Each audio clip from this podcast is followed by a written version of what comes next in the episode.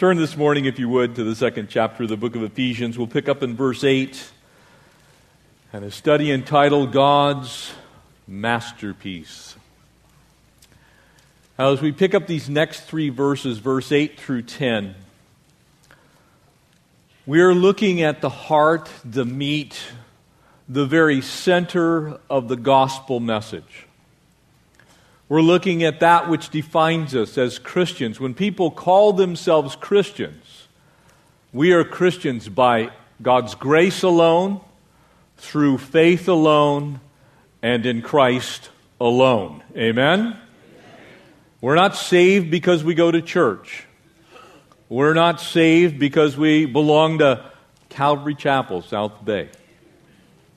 We're, we're not saved because your mom and your dad and your grandma and your grandpa and your great-grandfather was a pastor of some church somewhere. You were saved by God's grace alone, through faith alone, in Christ alone. This is the battle cry of the Reformation. And though there are some issues with Reformed theology specifically, we are all beneficiaries of that truth, that marvelous truth, that God's grace alone, a free gift to us, is that saving work that happens in our lives. Let's pray and ask God to speak to us through these verses. Father, we are so grateful for the depth of these truths. And Lord, as we study your word this morning, would you minister powerfully, God, that indeed it is for by grace we have been saved through faith. It's not us, Lord. It never was. It's your gift. Lord, bless us. Embed this truth in our hearts and in our minds, in our very lives, in the substance of who we are. We pray in Jesus' name. And all God's people said, amen. Amen. Verse eight here in Ephesians two, for by grace you have been saved through faith, and that not of yourselves, it is a gift of God. And notice what is said next in verse nine, very short verse, and a very definitive verse. It is not, I repeat, not of works. Any kind of works. It is a gift of God. Gifts are not earned. They are freely given by the giver. Amen? You buy a gift for your child for a birthday. You don't make them go out and work in the yard or, you know, go walk somebody's dog. Well, if you just do this and do that, then I'll give you a gift for your birthday. It's no longer a gift then. It's something they would have earned, amen? Actually, it would be wages, to be very specific. The wages of sin is, but the free gift of God is life eternal. Do you see the correlation? Do you understand the principle? Because as we read these verses, we find out next we can't boast in it, lest anyone should boast about it. You can take zero credit for your salvation. None.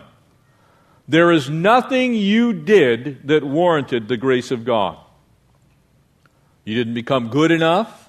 You didn't all of a sudden wake up and an epiphany happened. You're like, wow, I'm now saved. God's grace gift comes by faith alone, through Christ alone. Jesus doesn't go to the cross. He does not die. He is not raised. You are not saved, and neither am I. And then verse ten, and this is the beauty of what happens through grace. For we are his workmanship. And we'll look at this in some detail. His poema. We are his masterpiece. His master work. Remember what was said in verse seven. He wants to show us off to the world as a picture of his grace working in this world. Amen? We're his trophies. So now he goes on to say, don't mistake what happened here. You've been saved by grace and through faith. And that was my free gift to you. However, I saved you for a purpose and for a reason. Because you are the very masterwork of my hands. You're a, you're an issuing forth of what my heart's desire is. You're a masterpiece. His workmanship, created, noticed, in Christ Jesus, and for good works. You have a purpose. And we'll look at this this morning. You have a purpose for being here. You're not a mistake. You're not an accident. Maybe, like me, you were perhaps born to a, a, a mom who wasn't specifically looking to have children. Maybe, maybe your parents didn't even want you. Maybe you brought some heavy burden of family life with you this morning, but I'm here to tell you, you are God's workmanship. And you were created in Christ Jesus. You're not simply the recombination of D N A producing a new being. You were knit together and fabricated in your mother's womb for a purpose. God loves you. And God sent His only Son into this world to die for you, to pay the price for your sin, to prove that you are valuable to Him.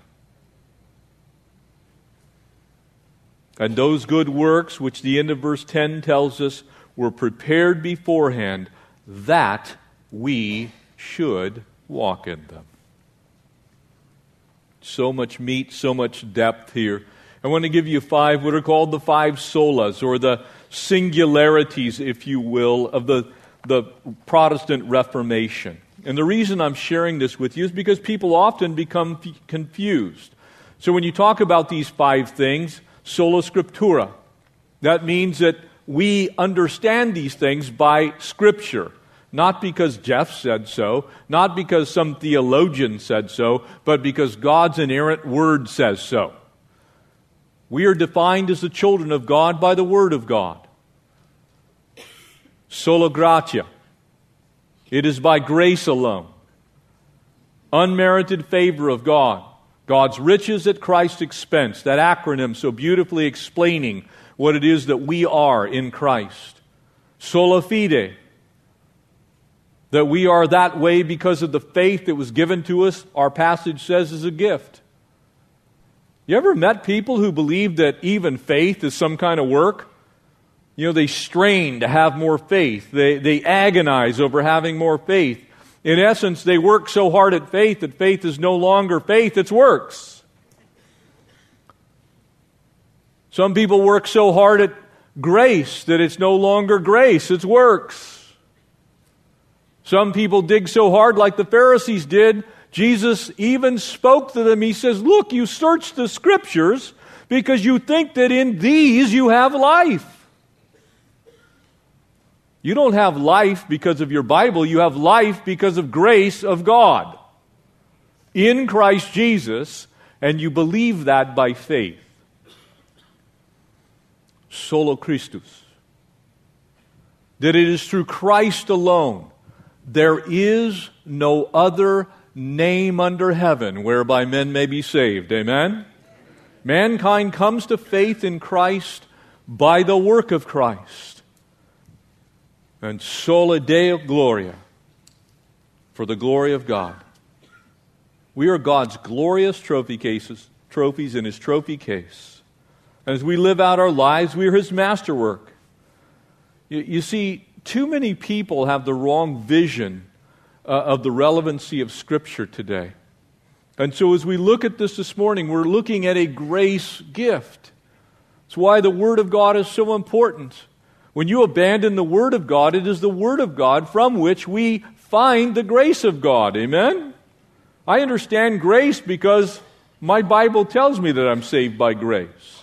And then it begins to work out as I understand what Scripture says. The gospel is preached, and faith comes by hearing, Romans ten. And hearing by the Word of God. If we leave the firm foundation of God's Word, I, I believe it is there that the church errs. We leave that foundation of God's Word, all kinds of doctrinal error enters into the church when you abandon the Word of God. It's wonderful to be environmentally conscious, but you're not saving the planet because my Bible says one day it's getting a makeover. It's going to be Extreme Makeover Earth Edition. Amen? New heaven, new earth. Amen? It's good. To, if you recycle, praise God. But that's not going to save the planet, because the planet's got another problem. It doesn't know the Lord Jesus. And in fact, Paul would write that the whole earth groans because of that fact. Because though we have all kinds of things at our disposal, we have left the one thing, as we shared last Thursday. We've lost that first love. And so it is, in fact, a grace gift that we're looking at this morning. It's by grace that anyone is saved. Amen? It's not that there's different kinds of salvation. These are interesting things. When you debate with college students, They, they almost have a, a, a list of the, of the graces that you can be saved by. It's like, well, you know, if you know this and you know that and you understand this, all of a sudden grace itself becomes a work. I, if I know these principles, I understand this, this specific line of doctrinal thinking, that somehow that's what saves me. I've had people tell me that. I've gotten papers written as final exams. Explain to me the grace of God. I go on for twenty, thirty pages about the grace of God. And they actually leave out the grace of God. Grace is grace. It's unmerited favor. It's not your self-reliance. It's not your understanding. It isn't your intellect. Those among us who have two brain cells to rub together, okay? And I'm saying that as kindly as I can. Let's just say they're the intellectually disadvantaged, okay? There are people that you know and I know that just aren't as smart as maybe some of the other people on earth. It's grace that saves them. And to the most intellectual among us, to, if Stephen Hawking would surrender to the Spirit of God, grace can save him. It's not his brain. He may be trapped in that chair, and he may speak with a voice synthesizer, but there is one voice that preaches the gospel message, and that is the Spirit of God. Amen? Amen? So it doesn't matter how little you think you need the grace or how much you need the grace, it's still grace from one end of the spectrum to the other. You're saved by grace alone. And God gives you the faith in which to believe that his, this has happened to you. It's a wonderful principle because it can save anyone, anywhere, anytime, in any circumstance. Amen? If it was any kind of work, if you had to simply understand something, there are people on this earth that can understand virtually nothing. That would exclude them. If you had to understand a certain amount of things, you'd have this middle group. Okay, well, you can make it there. Maybe you have to understand something that is so deeply spiritual that someone who only thinks intellectually, they would be excluded. So what does God do? He makes it fair across the board for absolutely everybody. He says, for by grace you've been saved, and it's through faith, and so you don't have to even worry about that. I'll give you the gift of faith. Hallelujah. Amen? So your inquiring friends, those college graduates, the people with P H Ds all get saved by grace, not through intellect. They don't come to some mental understanding. And it's not of works. We can't boast about it. I love that. You know, sometimes we like to feel like we did something to get saved, don't we? Now, maybe you don't, but I did. I remember as a thirteen-year-old, it's like, finally, I, I remember because I, you know, going to a Baptist church, Just As I Am was being sung. That's when everybody got saved. So whenever you sang, Just As I Am, without one plea, but that my Savior died for me, that was the time to go forward and get saved. You, you actually couldn't get saved on any other time. You had to wait for the invitation to get saved. You see, you could even have a works that's an invitation. Look, you can get saved driving down the freeway. You, you can get saved sitting on the beach staring at the ocean. You can get saved in a college class, real hard. Not an easy way to get saved. But God's grace is sufficient. He gives you the gift of faith to believe these things. It's not of any kind of work. That way you can't take a bit of credit for it. And I love that. Because if it was any other way, we're going to make it into religion. That's what we're going to do. And here's the things you got to do. You got to go to this class. You got to study this book. You know, you need to, oh, you haven't read the Gospel of John yet? Sorry. It's a gift. Grace is a gift that's given to you through the faith to believe. We're finally in baseball season because my Clippers are out of the playoffs.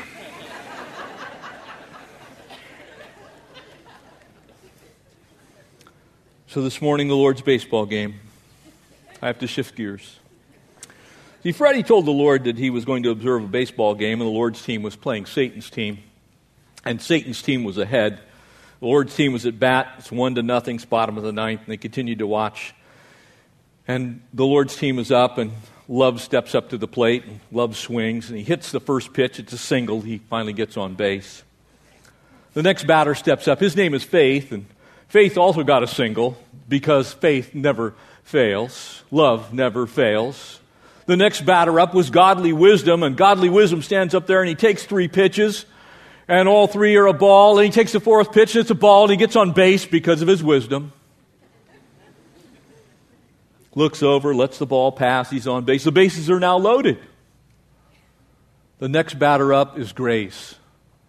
Satan's team starts to laugh. It's like, Grace, he's a wimp. Can't do it. That's a free gift. Oh, he's going to be an easy out. Doesn't look like much. Satan's whole team relaxes. Squares up. Crushes the ball. Bounces off of the pitcher's head. Goes over the fence for a home run.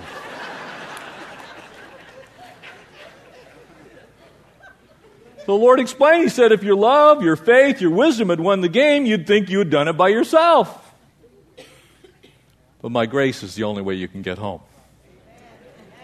Amen? For by grace you've been saved through faith. It's a gift of God. It's not of works, lest anyone should boast. Amen? You see, that's the principle here. And it really leads to that biggest question for us of all. And it's, why are we here? And that's answered really in this next verse. You see, as we look at ourselves, we have all kinds of questions about what we're doing here and why we're here. It's probably the greatest question for most of us. What's our purpose? What's our meaning? The Greek word here is the Greek word poema, and it simply means a masterwork or a masterpiece. But it is the word from which we get our English word poem. Now, how many of you, let's be honest today, how many of you have ever done one of those paint-by-numbers things? They were big back in the sixties. Some of us older folks, we can raise our hands. They were big back in the sixties and seventies. You would go in, and someone else had, had done a painting, and then they would break it down into little tiny squares, and you would take some... some brush and, and paint, and you would paint, and it would tell you, put color one here in this little thing, okay? And you would do that. Those were hideous when you got them done, amen? No one would hang one of those on anybody's wall, you know? It's just like your kids do them, you go, oh, that's nice. And there's a reason for that. They're not a piece of art. They're works. You are taking someone else's piece of art and you're doing work to make it look like you did it. And so it's the same picture as we move forward. And so I can explain this to you in another little story. And it's uh, found in First Hesitations one one, uh, the Jeff Gill nearly inspired version. And it's the creation account. On the first day, God created the cow. And God said, you must go into the field with the farmer all day long and suffer under the sun and have calves and give milk to support the farmer, and I'll give you a lifespan of sixty years. The cow said, that's kind of a tough life. You want me to live for sixty years. Why don't you let me have twenty? I'll give you forty years back. And on the second day, God created the dog. And God said, sit all day by the door of your house and bark at anyone who comes or walks by, and I'll give you a lifespan of twenty years. And the dog said, that's too long to be barking. Give me ten, I'll give you back another ten. And on the third day, God created a monkey. I want you to entertain the people, do flips, tricks, make them laugh. Going to give you a twenty-year lifespan. The monkey said, how boring to do monkey tricks for twenty years. I don't think so. The dog gave you back ten. That's what I'll do. I'll give you back ten. And then God created man. God said, eat, sleep, play, marry, enjoy your life for twenty years. And man said, what? twenty years? Tell you what, I'll take my twenty and the forty the cow gave back and the ten that the dog gave back and the ten the monkey gave back and we'll make it eighty, okay? And God said, okay. This is life explained from the world's perspective. So, first twenty years, we eat, sleep, play, and enjoy ourselves. The next forty years, we slave in the sun to support our family. The next ten years, we do monkey tick tricks to entertain the grandkids. And the last ten, we sit on the porch and bark at anyone who comes by.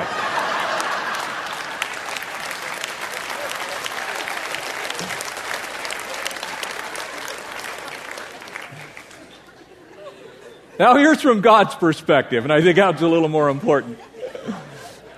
For we are His workmanship, created in Christ Jesus for good works, which God prepared beforehand. The New Living Translation says it this way, for we are God's masterpiece, and He's created us anew in Christ Jesus so that we can do good things that He planned for us a long time ago. Why are we here? When we think of masterpieces, maybe some of these you've seen, perhaps you've traveled to France, you've been to the Louvre, maybe you've looked into the eyes of Mona Lisa, perhaps there in the, the center, Michelangelo's Pietà, this incredible sculpture, picture of Christ after His crucifixion laying in the lap of Mary, maybe the Sistine Chapel, perhaps uh, the Gospel of Matthew. These, these incredible works of art that when you look at them, you just, how could that come from someone's mind? How does someone sit down? Can you imagine taking a block of marble and being Michelangelo and, and carving that incredibly intricate Pietà? Can you imagine?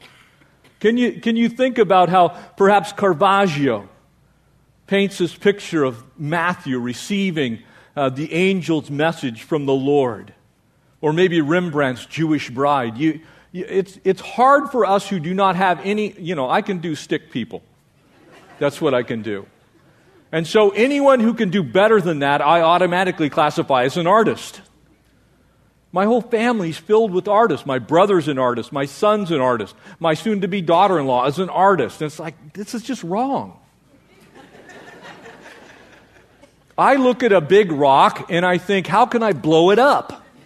It's in the way. Michelangelo looks at that piece of stone and he sees Jesus laying in the lap of Mary. That's how God sees you. That's how God sees us. He sees us as a masterwork. We're expensive. We are the work of His heart. You see, you cannot teach that type of artistry. It's an impossibility. You either have it or you do not have it. And so think of yourself in that sense from God's perspective. He carved you. He painted you. He made exactly one of you, and it came forth from His heart. It wasn't something He said, well, I'll just make another one just like everybody else. When you look around this room, thousands of people here today, for this service.